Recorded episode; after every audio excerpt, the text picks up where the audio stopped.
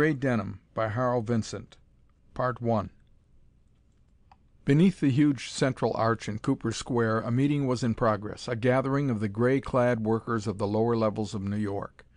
Less than two hundred of their number were in evidence, and these huddled in dejected groups around the pedestal from which a fiery tongued orator was addressing them. Lounging negligently at the edge of the small crowd were a dozen of the red police. "I tell you, comrades," the speaker was shouting, "the time has come when we must revolt. We must battle to the death with the wearers of the purple. Why work our lives down here so they can live in the lap of luxury over our heads? Why labor day after day at the oxygen generators to give them the fresh air they breathe?" The speaker paused uncertainly as a chorus of raucous laughter came to his ears. He glared belligerently at a group of newcomers who stood aloof from his own gathering. Seven or eight of them there were, and they wore the gray with obvious discomfort. Slummers! Well, they'd hear something they could carry back with them when they returned to their homes. "Why," he continued in rising tones, "do we sit at the controls of the pneumatic tubes which carry thousands of our fellows to tasks equally irksome, while they of the purple ride their air yachts to the pleasure cities of the sky lanes? Never in the history of mankind have the poor been poorer and the rich richer." "Yah!" shouted a disrespectful voice from among the newcomers. "You're full of bunk nothing but bunk." An ominous murmur swelled from the crowd and the red police roused from their lethargy. The mounting scream of a siren echoed in the vaulted recesses above and re echoed from the surrounding columns the call for reserves. All was confusion in the square. The little group of newcomers immediately became the center of a mêlée of dangerous proportions. Some of the more timid of the wearers of the gray struggled to get out of the crowd and away. Others, not in sympathy with the speaker, rushed to the support of the besieged visitors. The police were, for the moment, overwhelmed. The orator, mad with resentment and injured pride, hurled himself into the group. A knife flashed in his hand, rose and fell. A scream of agony shrilled piercingly above the din of the fighting. Then came the reserves, and the wielder of the knife turned to escape. He broke away from the milling combatants and made speedily for the shadows that lay beyond the great pillars of the square. But he never reached them, for one of the red guards raised his riot pistol and fired. There was a dull plop, and a rubbery something struck the fleeing man and wrapped powerful tentacles around his body, binding him hand and foot in their swift embrace. He fell crashing to the pavement. A lieutenant of the red police was shouting his orders, and the din in the square was deafening. With their numbers greatly augmented, the guards were now in control of the situation, and their maces struck left and right. Groans and curses came from the gray clad workers, who now fought desperately to escape. Then, with startling suddenness, the artificial sunlight of the cavernous square was gone, leaving the battle to continue in utter darkness. Cooper Square, in the year 2108, was the one gathering place in New York City where the wearers of the gray denim were permitted to assemble and discuss their grievances publicly. Deep in the maze of lower level ways, seldom visited by wearers of the purple, the grotto like enclosure bore the name of a philanthropist of the late nineteenth century, and still carried a musty air of certain of the traditions of that period. In Astor Way, on the lowest level of all, there was a tiny bookshop, nestled between two of the great columns that provided foundation support for the eighty levels above. It was safely hidden from the gaze of curious passers by in the square. Slumming parties from afar, their purple temporarily discarded for the gray, occasionally passed within a stone's throw of the little shop, never suspecting the existence of such a retreat amidst the dark shadows of the pillars. But to the initiated few amongst the wearers of the gray, and to certain of the red police, it was well known. Rudolph Krassin, proprietor of the establishment, was a bent and withered ancient. His jacket of gray denim hung loosely from his spare frame and his hollow cough bespoke a deep seated ailment. Looking out from behind thick lenses, set in his square rimmed spectacles, the watery eyes seemed vacant, uncomprehending. But old Rudolph was a scholar, keen witted and a gentleman besides. To his many friends of the gray clad multitude he was an anomaly. They could not understand his devotion to his well thumbed volumes but they listened to his words of wisdom and, more frequently than they could afford, parted with precious labor tickets in exchange for reading matter that was usually of the lighter variety. When the fighting started in the Square, Rudolph was watching and listening from a point of vantage in the shadows near his shop. This fellow Leontardo, who was the speaker, was an agitator of the worst sort. His arguments always were calculated to arouse the passions of his hearers, to inflame them against the wearers of the purple.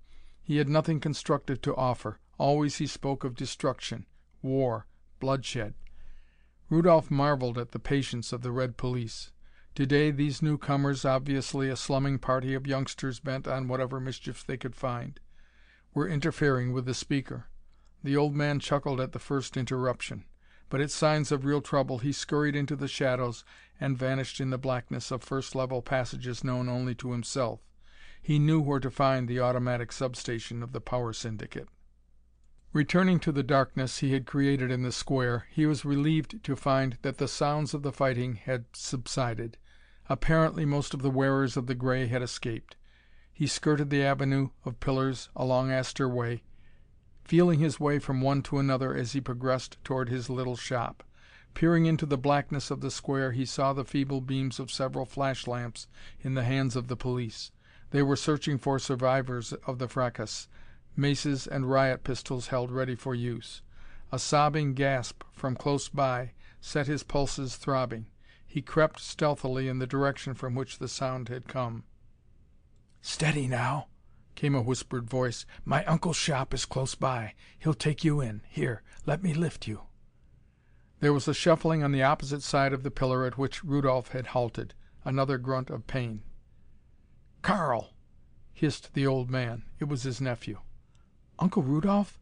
came the guarded response. "Yes. Can I help you?" "Quick! Yes, he's fainted." The old man was around the huge base of the column in an instant. He groped in the darkness and his hands encountered human bodies. "Who is it?" he breathed. "One of the hecklers, Uncle. A young lad. And of the purple, I think. He's been knifed." Together they dragged the inert form into the shelter of the long line of pillars. There was a trampling of many men in the square. That would be a second detachment of reserves. A ray of light filtered through and dancing shadows of the giant columns made grotesque outlines against the walls of the way. A portable searchlight had been brought to the scene. They must hurry. Impeded by the dead weight of their burden, they made sorry progress and several times found it necessary to halt in the shadow of a pillar while the red police passed by in their search of the square. It was with a sigh of relief that Rudolph opened the door of his shop and with still greater satisfaction closed and bolted it securely. His nephew shouldered the limp form of the unconscious youth and carried it to his own bed in one of the rear rooms. "Ugh!" exclaimed old Rudolph, as he ripped open the young man's shirt. "It's a nasty cut. Warm water, Karl." The gaping wound was washed and bound tightly. Rudolph's experienced fingers told him the knife had not reached a vital spot. The youth would recover. "But Karl," he objected, "he wears the purple under the gray. See? It'll get us in trouble if we keep him." He was stripping the young man of his clothing to prepare him for bed. Suddenly there was revealed on the white skin a triangular mark. Bright scarlet it was, and just over the right hip. He made a hasty attempt to hide it from the watching eyes of Karl. "Uncle!" snapped his nephew. "The mark you call cursed! He has it, too!" The tall young man in gray was on his knees, tearing the hands of the old man away. He saw the mark clearly now. There was no further use of attempting to conceal it. Rudolph rose and faced his angered nephew, his watery eyes inscrutable. "You told me, Rudolph, that it was a brand that cursed me. I have seen it on him, too. You have lied to me." The old man's eyes wavered. He trembled violently. "Why did you lie?" demanded Karl. "Am I not your nephew? Am I not really cursed as you've maintained? Tell me tell me!" He had the old man by the shoulders, shaking him cruelly. "Karl Karl!" begged the helpless ancient. "It was for your good. I swear it. You were born to the purple. That's what that mark means. Not that you're degraded to the gray, as I said. But there's a reason. Let me explain." "Bah! A reason! You've kept me in this misery and squalor for a reason. Who's my father?" He flung Rudolph to the floor where the old man crouched in apprehensive misery. "Please, Karl, don't. I can explain. Just give me time. It's a long story." "Time! Time! For twenty odd years you've lied to me, cheated me. My birthright, where is it?" He menaced his supposed uncle, was about to strike him. Then suddenly he was ashamed. He turned on his heel. "I'm leaving," he said shortly. "Karl, my boy," begged Rudolph Krassin, struggling to his feet. "You can't. That lad in there, he " But Karl was too angry to reason. "To hell with him!" he raged. "And to hell with you! I'm through." He stamped from the room and out into the eery shadows of the way. Karl was done with his old life. He'd go to the upper levels and claim his rights. Some day, too, he'd punish the man who'd stolen them away. God! Born to the purple! To think he'd missed it all! Probably was kidnapped by the old rascal he had been calling Uncle. But he'd find out. Rudolph didn't have to explain. Fingerprint records would clear his name, establish his rightful station in life. He dived into a passage that would lead him to one of the express lifts. He'd soon be overhead. A sergeant of the red police looked up startled from his desk as a tall youth in the gray denim of forty levels below appeared before him. "Well?" he growled. The stalwart young worker had stared belligerently and insolently, he thought. "I want to check my fingerprint record, Sergeant." "Hum! Pretty cocky, aren't you? The records for such as you are down below where you belong." "Not mine, I think." "So? And who the devil are you?" "That's what I'm here to find out. I've got a triangle branded on my right hip." "A what?" "Triangle. Here, look." The amazing youngster had raised his jacket and was pulling at his shirt. The sergeant stared at what was revealed, his eyes bulging as he looked. "Lord!" he gasped. "A Van Dorn! In the gray!" Quickly he turned to the radiovision and made rapid connection with several persons in turn important ones by the appearance of the features of each in the brilliant disc of the instrument. Karl was confused by the sudden turn of things. The sergeant talked so rapidly he could not catch the sense of his words. And that name, Van Dorn, eluded him. He knew he had heard it before, in the little shop down there in Astor Way, but he could not place it. He wished fervently that he had paid more attention to the desires of old Rudolph; had studied more and read the books the old man had begged him to read. His new surroundings confused him, too, and he knew that he was the center of some great new excitement. Then they were in the room, two individuals, one in the red uniform of a captain of police, the other a pompous whiskered man in purple. Others followed, and it seemed to Karl that the room was filled with them, strangers all, and they stared at him and chattered incessantly. He experienced an overwhelming impulse to run, but mastered it and faced them boldly. A square of plate glass was placed under his outstretched fingers. It was smeared with something sticky and he watched the whiskered man as he held it up to the light and studied the impressions. Then there was more confusion. Everyone talked at once, and the pompous one in purple made use of the radiovision holding the square of glass near its disc for observation by the person he had called. The identification number was repeated aloud, a string of figures and letters that were a meaningless jumble to Karl. The room became quiet, while the police captain thumbed the pages of a huge book he had taken from among many similar ones that filled a rack behind the desk. Karl's blood froze in his veins at the rumbling swish of a car speeding through the pneumatic tube beneath their feet. His nerves were on edge. Then the captain of police looked up from the book and there was a peculiar glint in his eyes as he spoke. "Peter Van Dorn missing since 2085 wanted by Continental Government Ha!" The words came to Karl's ears through a growing sensation of unreality. It seemed that the speaker was miles away and that his voice and features were those of a radiovision likeness. Wanted by the great power across the Atlantic! It was unthinkable!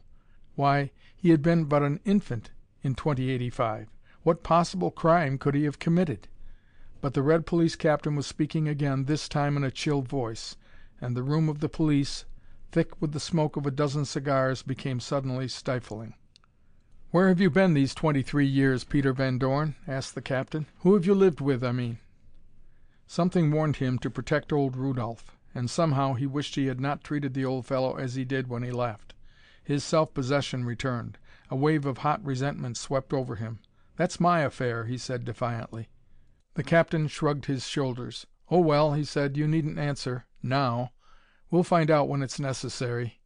In the meanwhile we'll have to turn you over to the Continental Ambassador." Two of the red police advanced toward him and the rest drew back. "You mean I'm under arrest?" asked Karl incredulously. "Certainly. Of course you're not to be harmed." One of the guards had him by the arm, and he saw the glint of handcuffs. They couldn't do this! If it had been for rioting in the Square it would be different. But this! It meant he was a prisoner of a foreign government, for what reason he could not guess. He lost his head completely. The captain cried out in amazement as one of his huskiest guards went sprawling under a well planted punch. This youngster must be as crazy as was his father before him. But he was a whirlwind. Before he could be stopped he had tackled the other guard and with a mighty heave flung him halfway across the room where he fell with a thud that left him dazed and gasping. The pompous little man in the purple crawled under the desk as the sergeant levelled a slender tube at the young giant in gray. Karl ducked instinctively at the sight of the weapon, but the spiteful crackle of its mechanism was too quick for him. A faintly luminous ray struck him full in the breast and stopped him in his tracks. A thrill of intense cold chased up his spine and a thunderbolt crashed in his brain. The captain caught his stiffened body as he fell. Karl, refusing to think of himself as Peter Van Dorn, came to his senses as from a troubled sleep. His head ached miserably, and he turned it slowly to view his surroundings. Then, in a flash, he remembered. The paralyzing ray of the red police. They never used it in the lower levels, but overhead why, the swine! He sat suddenly erect and glared into a pair of green eyes that regarded him curiously. A quick glance showed him that he was in a small padded compartment like that of the pneumatic tube cars. At one end there was an amazing array of machinery with glittering levers and hand wheels, a control board on which numberless tiny lights blinked and flickered in rapid succession. At these controls squatted the twisted figure of a dwarf. A second of the creatures sat at his side and stared with those horrible green eyes. "Lord!" he muttered. "Am I still asleep?" "No," smiled the dwarf. "You're awake, Peter Van Dorn." The misshapen creature did not seem unfriendly. "Then where am I? And who are you?" "You're in one of the Zar's rocket cars, speeding toward Dorn. We are but two of the Zar's servants Moon men." "Rocket car? Moon men?" Karl was aghast. He wanted to pinch himself, but a hollow roar to the rear told him he was in a rapidly moving vessel of some sort. Certainly, too, these dwarfs were not figments of his imagination. "You've been kept completely ignorant?" asked the dwarf. "It it seems so." Karl was bewildered. "You mean we are out in the open, traveling in space to the moon, perhaps?" The dwarf laughed. "No, I wish we were," he replied.